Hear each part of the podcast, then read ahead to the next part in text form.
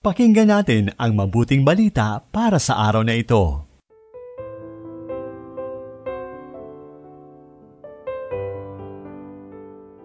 Mapagpalayang araw ng Huwebes, mga ginigiliw naming kapatid kay Kristo. Pasalamatan at purihin natin ang Diyos sa kanyang pagmamahal at biyayang patuloy na ibinubuhos sa atin. Ako po si Sister Ameline Paglinawan ng Daughters of St. Paul. Ihanda na natin ang ating puso at isip sa pakikinig sa mabuting balita ayon kay San Lucas, Kabanata 13, talata 31 hanggang 35.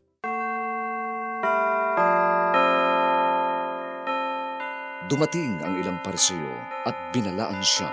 Uh, umalis ka rito at pumunta ka sa ibang lugar. Gusto kang ipapatay ni Herodes.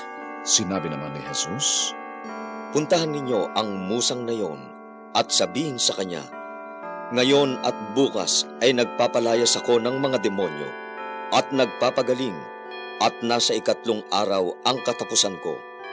Subalit dapat akong maglakad ngayon, bukas at sa susunod na araw, sapagkat hindi bagay na mamatay sa labas ng Jerusalem ang isang propeta. Jerusalem! Jerusalem! Pinapatay mo ang mga propeta at binabato ang mga sinugo sa iyo gaano kadalas kong ginustong tipunin ang iyong mga anak, gaya ng pagyupyop ng inahin sa kanyang mga sisiw. Ngunit tumanggi ka nga. Ngayon, maiiwan sa inyo ang inyong bahay. Sinasabi ko nga sa inyo na hindi na ninyo ako makikita hanggang di sumasapit ang panahon na sabihin ninyo, mapalad ang dumarating sa ngalan ng Panginoon. Mula sa panulat ni Father Brian Paul Tayag ng Society of St. Paul, ang ating pagninilay ngayon.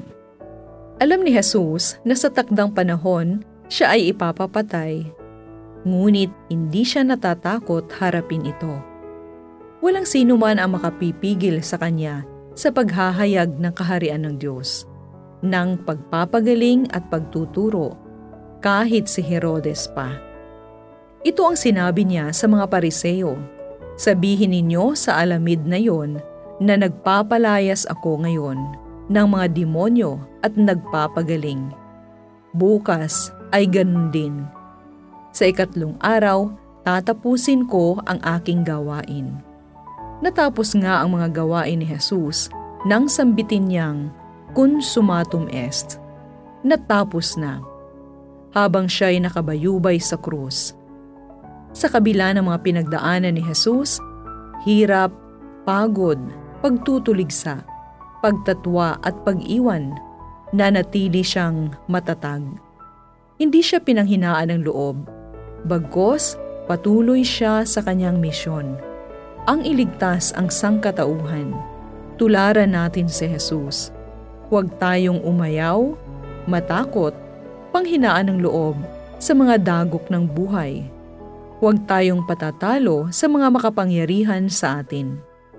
Nakatitiyak tayong ligtas tayo sa mga kamay ng Diyos.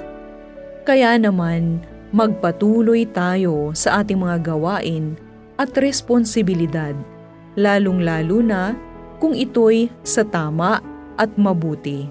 Huwag nating pansinin ang mga pananakot ng ibang tao tulad ni Herodes tanging paglingkuran lang natin at sundin ay ang Diyos. Paalala lang sa atin na maging mapagmatyag at alerto tayo laban sa mga taong tuso, mapaglihim, nagbabalak manira, at walang prinsipyo katulad ni Herodes. Naturingang isang alamid. Hindi titigil ang mga ito hanggang hindi tayo sumusuko at nagpapabagsak. Kaya, ang muog at tanggulan natin ay ang Diyos.